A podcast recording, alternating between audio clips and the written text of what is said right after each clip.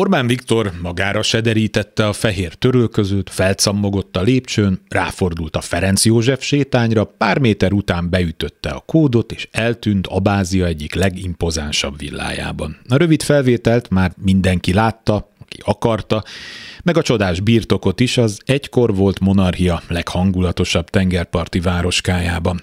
Mi történt azóta? A miniszterelnök köszöni szépen, töretlen lendülettel dolgozik, amin szokott, erre kijelölt táska hordozója elmondta a paneleket, amit szokott. A két világ között lebegő Ungár Péter is lefutotta az ilyenkor kötelező köröket, kiállt a családja és a saját maga őszinte ellenzékisége mellett egyaránt, jelentsen ez bármit is. Páran jobb hiány még beszóltak neki, szintén nehezen mérhető pártok ismeretlen politikusai. Mit tehetek én? Megírhatom a századik publicisztikát arról, hogy mi történne ilyenkor egy nálunk szerencsésebb történelmi fejlődésű országban. Nem írom meg újra, olvassák vissza. Mit tehetnek a választók?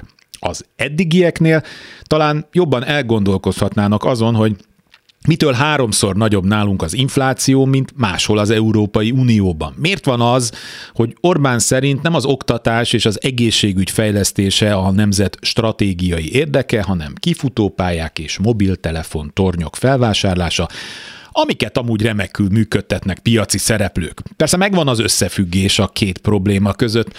Azokat az embereket, akiket nem érdekel, hogy kormánytagok kinek a jó voltából hol töltik értékes szabadidejüket, lemondanak arról a lehetőségükről is, hogy megoldást kényszerítsenek ki legégető problémáinkra. Kárpáti Iván vagyok, ez az Esti gyors, a hírek után kezdünk.